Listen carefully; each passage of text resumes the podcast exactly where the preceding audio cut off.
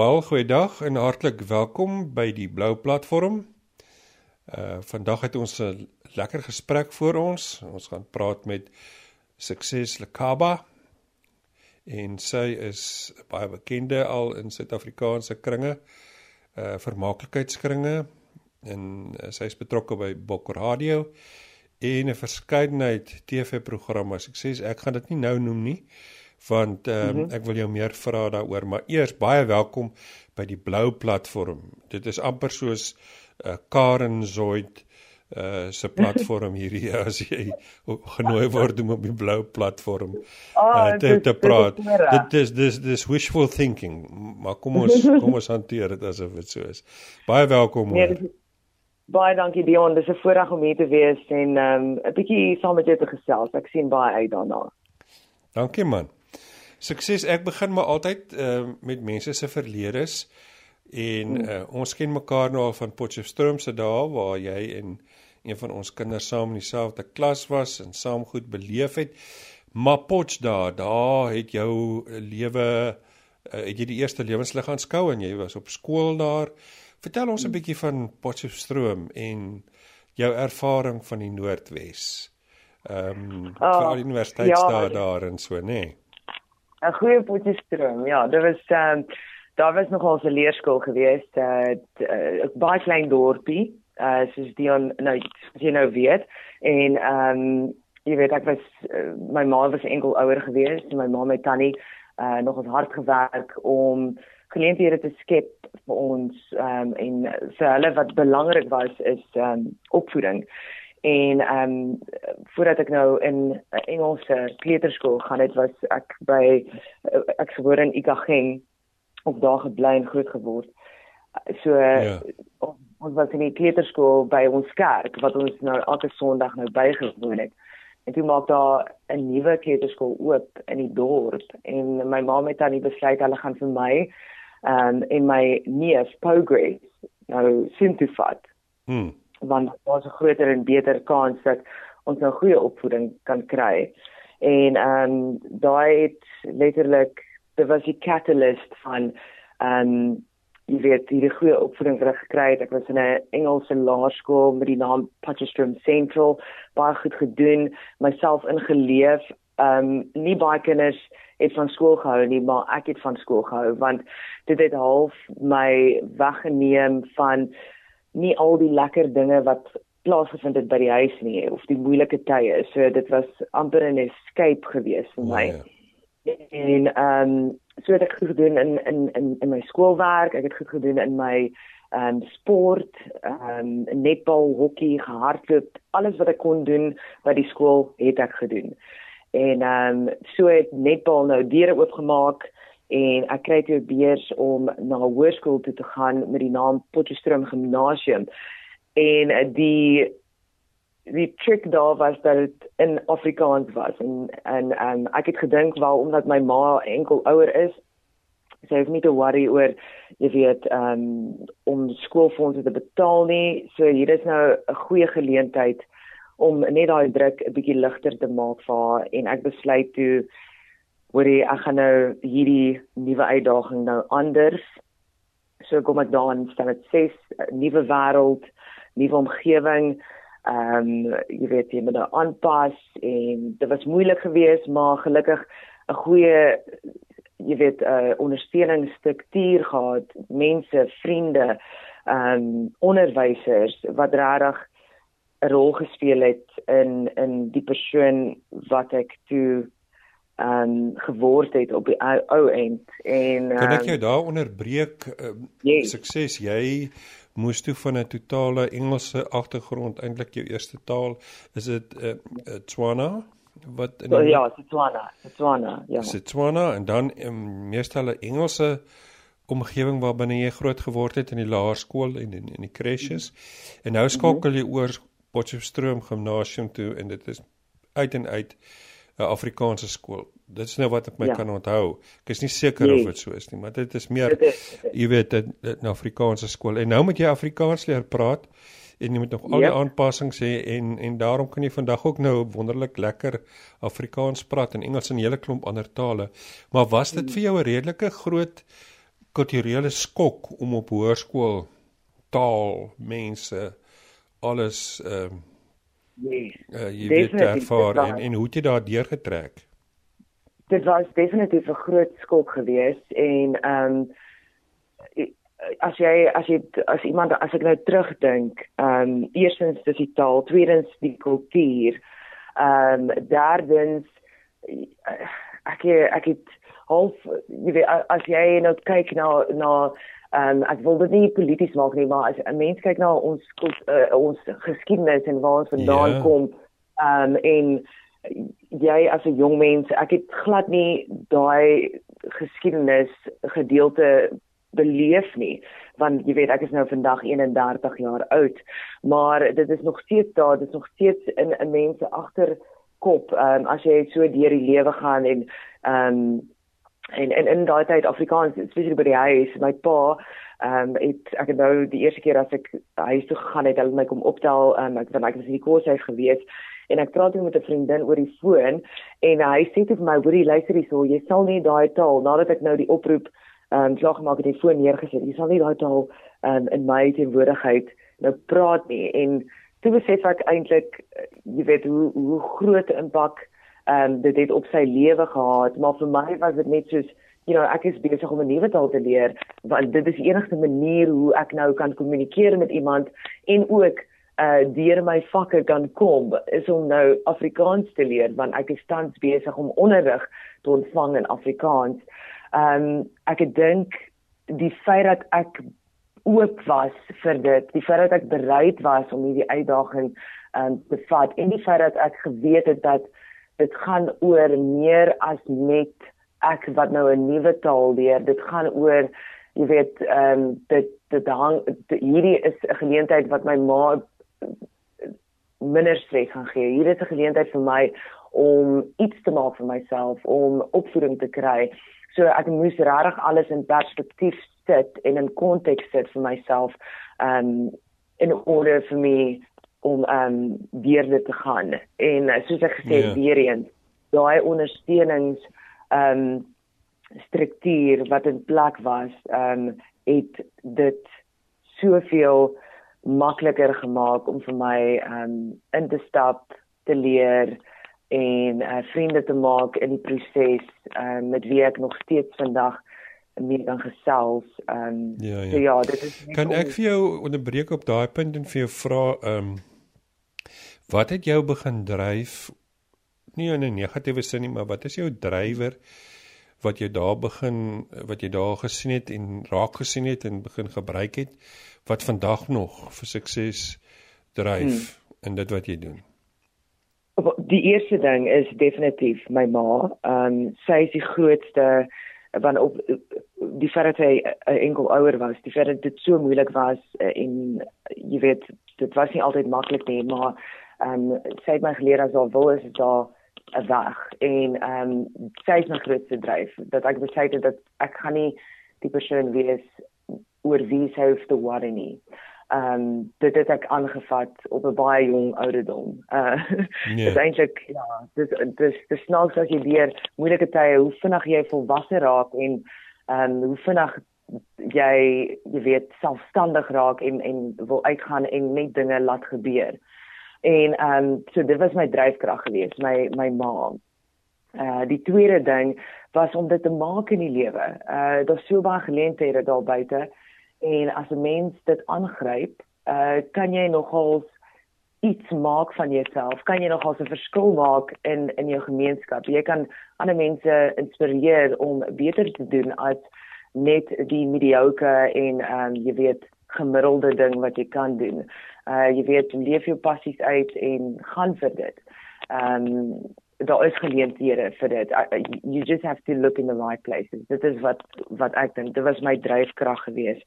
Uh derdens ek dink in my geloof, ek het ek het altyd geweet dat daar is 'n plan met my lewe. Hmm. Daar of ek dit nou weet of ek nou later gaan weet, maar as ek myself align met dit en en regtig ehm um, standvastig bly in dit wat God gesê dat hy het 'n plan vir my lewe en dit is dit is dit is 'n plan van hoop en 'n toekoms ehm um, waarvoor ek hoop en wil graag hê en ook wat hy wil hê vir my ehm um, dan gaan ek okay wees. So daai ja, dink ek Ja. Yes, dit dit was die dreig wat nogal Ek gaan nou 'n tydjie spring. Hmm. Want jy's toe op universiteit in in in Potchefstroom, maar kom ons los daai gedeelte en ons ons gaan weer terugkom. Maar hmm. toe ewe skielik op 'n stadium beland jy jouself voor 'n mikrofoon by uh OFM. OFM, ja. En ek en OFM het nog 'n lang pad gekom al die groblaar wat betrokke was by OFM by die stigtingsjare is is 'n kennis en 'n universiteitsmaat vir my. So ek het 'n sagte plek vir uh OFM ook omdat baie mense altyd vir my vra is jy familie of vriende? Wel meer familie van Mani yes. Kitching want hy's 'n ag 'n vreeslike legende daar by OFM. Hy is 'n legende, ja. Ja. Yeah. Vertel ons 'n bietjie hoe jy daar beland. Dit was ek ek dink dit jy, jy weet mense sê being at the right place at the right time yeah. tipe ding. Ek dink dit was dit gewees. Ehm um, dit was 2011 en ek het wel elke student weet daar in Potchefstroom as jy nou 'n ekstra geldjie wil maak dan Artklop is nou die plek om dit te doen. Yeah. En ehm um, ek het promo werk gedoen vir SAB, SAB en ons het 'n opleidingsdag gehad daar by Kumkani Lodge dit is in Parys Rylaan in Potch. En ons het nou ons kleertjies gaan kry en ek en ek is saam met 'n koshuis vriendin van my Gaynor te leer. En so stap ons nou ons klaar met die met die werk en die opleiding en ons stap toe verby dis hulle leisure area so daar's 'n swembad en 'n klein uh um vir nie vir al nie onthaalplek hmm. waar jy as jy nou daar bly dan kan jy daar gaan braai en net ontspan en die son inneem want dit is lekker warm in Potch. En ek stap toe verby en ek kyk terwyl terwyl ons nou verby stap en ek dog toe vir myself ek het 'n trampolien gesien. En um, ek sê toe vir Gaynor maar kom ons gaan nou terug want ek wil graag sien of daar 'n trampolien is want ek is mal oor trampolien ja yeah, ja. Yeah. en so spring daar en braggies is daar een. En uh, ons spring op en af en daar's twee ehm um, jy weet gentlemen wat daar sit en ek praat met Gaynor terwyl ek op en af spring. Ek sê vir haar toe hoe die spring kom kom kom klim op. Dit gaan baie lekker wees. En sy kyk net so vir my en sy sê kan ons net terug gaan kos uit toe asseblief? En die meneere kyk so en uh, ek is maar so I'm a very outspoken person en ek hou nie van 'n ongemaklike situasie. En ek stap toe na hulle toe en ek sê hallo my naam is sukses En toe was dit ehm um, Nico van der Westhuizen, hy is tans heidaglik ehm um, 'n uh, aanbieder by by UFM uh, en hy doen nou die middagprogram. Ehm um, maar voorheen was hy nou die organiseerder van die ehm um, hulle het genoem die street squad. So hulle doen activations by verskillende ehm um, maatskappye en die ander persoon was Tim Zankel en hy was die programbestuurder van hmm. OFM daai. En hy kyk so vir my en hy vra toe vir my, "Hoorie, luister hierso, het jy al ooit radio uh, oorweeg?" En ek uh, kyk so terug en ek vra toe hom, "Praat hy met my?" En hy sê, "Ja, nou." en hy gee my sy sy um besigheidskaart. Hy sê, "Kom kuier 'n bietjie by ons, ons is daar by die mooi rivier." Môre, ons het 'n ateljee daar. Ek het nie eers dit geweet nie dat OFM ateljee um, in in Potchefstroom het en ek het ook nie geweet OFM bestaan nie want ons het Lesedi FM geluister ons het uh, jy weet 94.7 geluister by die huis of Motsweding en ewe skielik ontdek ek OFM en um, ek word toe deel van die span. Uh, ek het oorgegaan Bloemfontein toe om te kyk hoe werk alles uh teruggekom Potch toe. Hulle het iemand gekort om daar uit te saai want die equipment is daar, maar niemand is tans besig om daar uit te saai nie. O ja. En ehm um, so begin my journey daar by hulle met die graveyard shift van 12 uur tot 2 die oggend en toe word dit 12 tot 3, toe is dit 12 tot 5 en 'n uh, boom. Ehm um, so werk ek myself op daar ehm um, dit was regtig nooit het ek gedink ek sal daarop eindig nie, maar weer eens 'n geleentheid ehm um, waarmee ek weggehardloop het. Ja, ja. Kyk, radio werk is baie interessant en dit lyk of dit in jou bloed is want nou vir die laaste paar jaar is jy hier in die Kaap by Bok Radio. Yes. Wel, dit is daarom seker nou vir jou die een ding uh wat jy kan sê is jy's nou in die Kaap. Uh, yes. jy's nog steeds by radio, maar jy's nou in die Kaap. Ehm um, ja. wat is dit wat jou fascineer oor oor radio en uitsaai en besig wees met nuus en die tipe goed? Ooh, it's the theater of the mind. Um, dit is wat meeste radio-omroepers vir jou sê. It's a theater of the mind and it's so a powerful platform. Um, en jy kan so baie mense aanraak. Um, jy kan emosie evoke of dit nou anger is, soos mense wat kwaad raak wat nie noodwendig gaan saamstem met dit wat jy te jy weet sê nie op op 'n op 'n daaglikse basis. Ehm um, jy gee inligting vir mense wat nie noodwendig uh daai inligting kan bekom nie op sosiale media. Dit uh, daar's 'n daar's 'n liedjie wat sê video killed the radio star. Yeah. Ek dink dit staan wat dit sê, maar dit is nie die waarheid nie. Ehm um, at all. Ek dink dit is 'n uh, 'n platform wat sal nog vir jare ehm um, ehm um, by ons bly en gaan nog steeds staan. Ehm um, want dit is dit is asof mense jou leer ken en jy raak deel van hulle lewens. Jy jy weet jy jy word hulle vriend. Ehm um, dit vat daai eensaamheid weg. Ehm um, uh, daar's daar's heeltemal daar's 'n daar's 'n emosionele koneksie wat plaasvind deur om net jou radio aan te sit en te luister na iemand wat besig is om met jou te praat aan die ander kant. En ehm um, daar's da so daar's 'n daar's 'n powerfulness daarvan mm. en ek dink ons wat aan die ander kant is wat besig is met mense te praat op die volk of uh net daai een persoon wat nou elke dag um inskakel om vir jou te luister en te weet dat jy 'n teenwoordig of 'n verantwoordelikheid het teenoor hierdie persoon om om hulle op te bou of om hulle af te breek en um, jy kan nooit dink dat jy groter is as dit ehm um, yeah, ja, as ja. dit wat jy ehm um, dit is dit is wat meeste van ons uh, wat in hierdie bedryf is jy weet dit heeltemal mis is is die feit dat hulle raak groter as die hierdie werk wat hulle doen ehm um, want dit gaan nie oor ons nie dit gaan oor dit wat ons vir wie uitsaai en wie die persoon ja, is wat daar is en hulle behoeftes en so.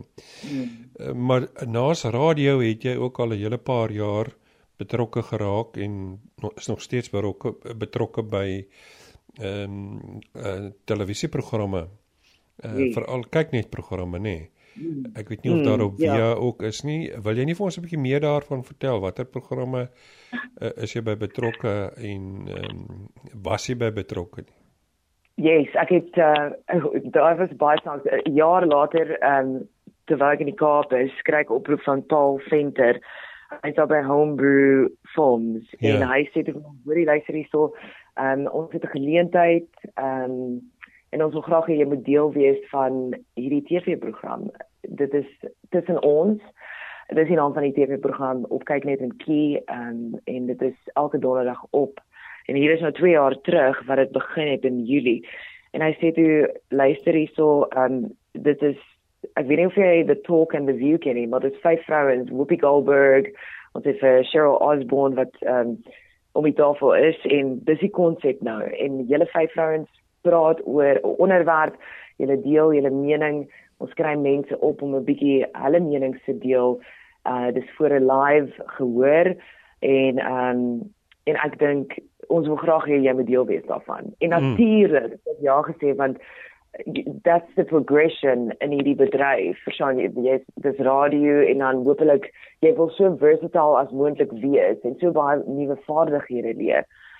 So dit was 'n natuurlike progression gewees en so sê ek ja, want ek kry die geleentheid om nou met Zelda Legrandsie te werk wat ehm um, jy weet ons voormalige president ehm um, wat nou nie meer saam met ons is nie Nelson Mandela se um, personal assistant was. Yeah. en the Tracy Lang wat ook 'n force to be reckoned with in hierdie bedryf is. Sy het regtig haarself establish in um Ingrid Jones wat nou in publishing en print media ook 'n uh, fenominale vrou is en Kay Karim wat die Keier uh, editor chief editor is van die Keier um tydskrif um daar by Media 24 en hier kom ek hierdie uh, Potchefstroom meisie wat net radio agtergrond het maar gelukkig um ook 'n bietjie ervaring in die lewe het so ek ek sal kan saamgesels. Ja. Um, Hoe het jy hanteer sukses? Was hulle behulpsaam? Ek het al ek wonder baie ja. keer mense wat dit al so gemaak het in die lewe. Jy kry ook natuurlik verskillende mense, maar daar is mense wat mm. Baie van hulle self dink en daar's baie mense wat ruimte skep vir ander mense. Wat was oh, jou yes, ervaring? Yes, definitief. Um jy weet my ervaring in die begin wel voordat ek nou tussen ons gedoen het um it's dit is rarig each to their own in hierdie vermaaklikheidsbedryf jy jy nie iets vir jouself jy jy moet jy moet hustle jy moet hard werk jy moet bewys dat jy kan hierdie doen jy moet longevity hê ook um en dit is wat dit baie moeilik maak dat meeste van die tyd is ons nie daar om mekaar te help deur daai stadiums waar jy voel, okay, wat is nou die volgende ding? Wat kan ek beter doen om om my craft 'n bietjie jy weet sterker te hmm. maak hmm. en um, te verskerp?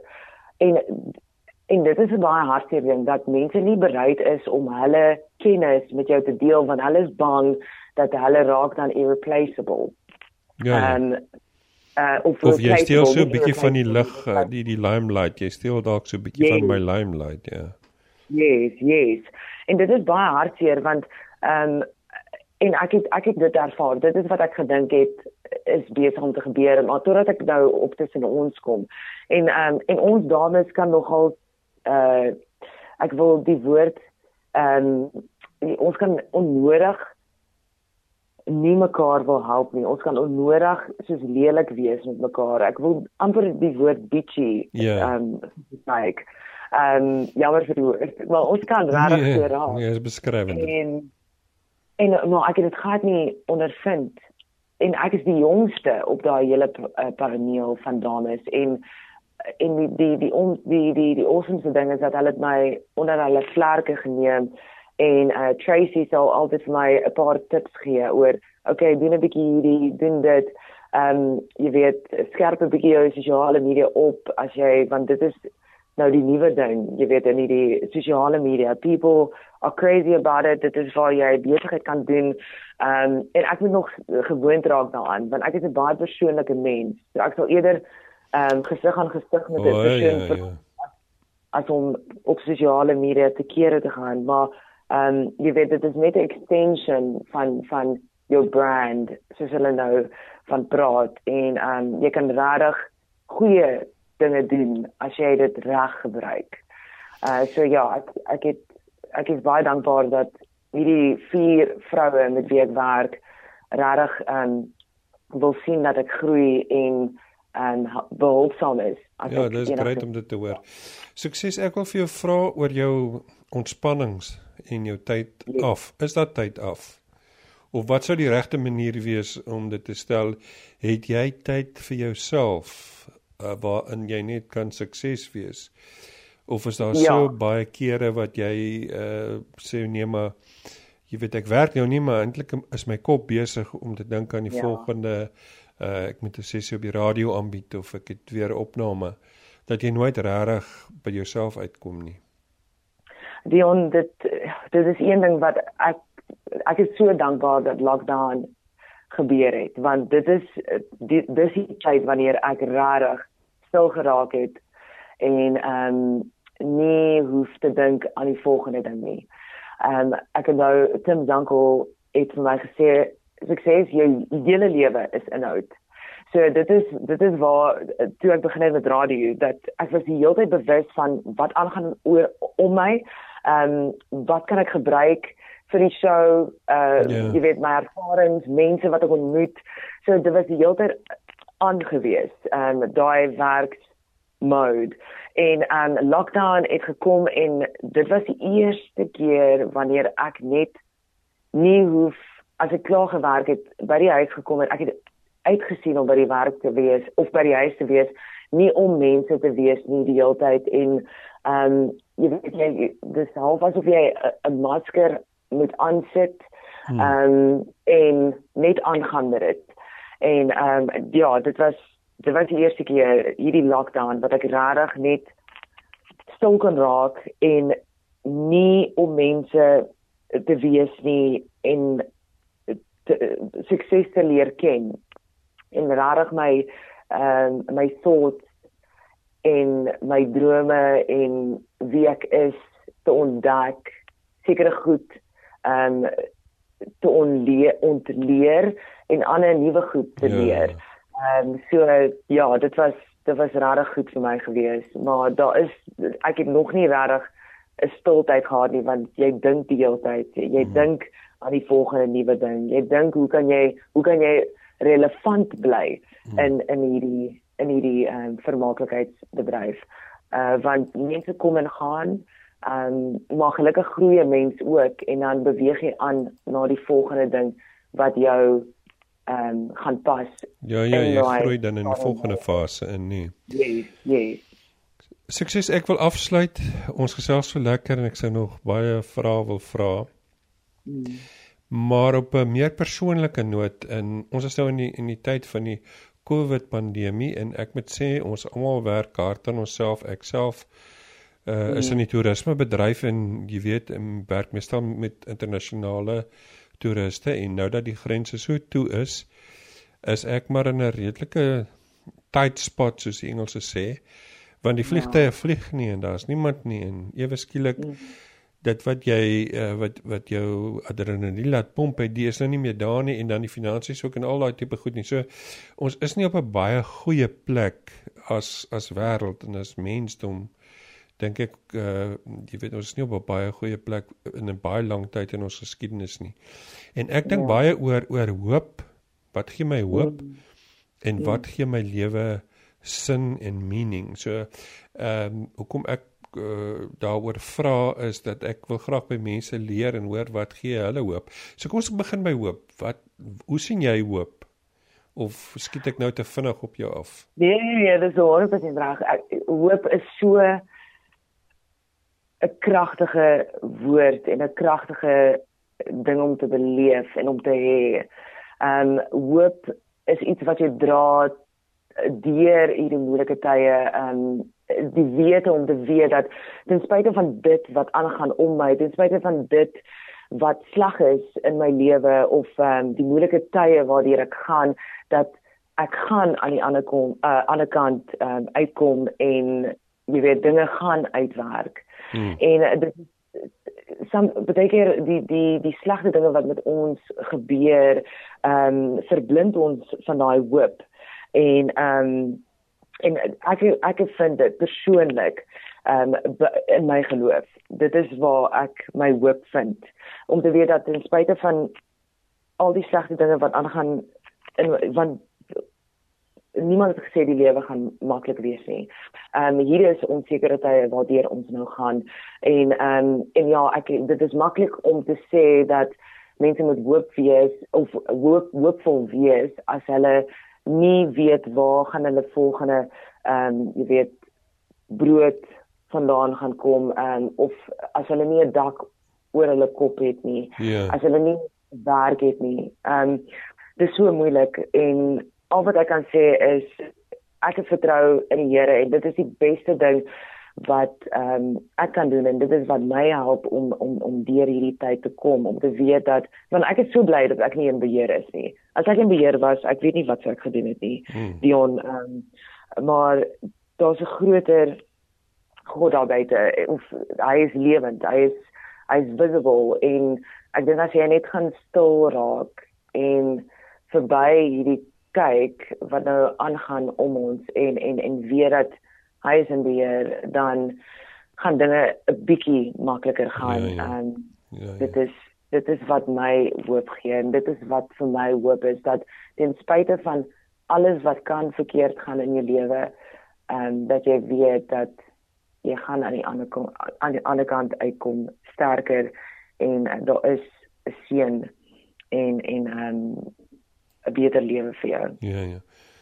Iets wat by hoop aansluit, uh, maar daar dalk op 'n ander vlak val, is my hmm. vraag oor wat gee sin aan jou bestaan? Wat maak jou ehm um, as jy terug staan en kyk na jou lewe en jy sê dit gee my sin?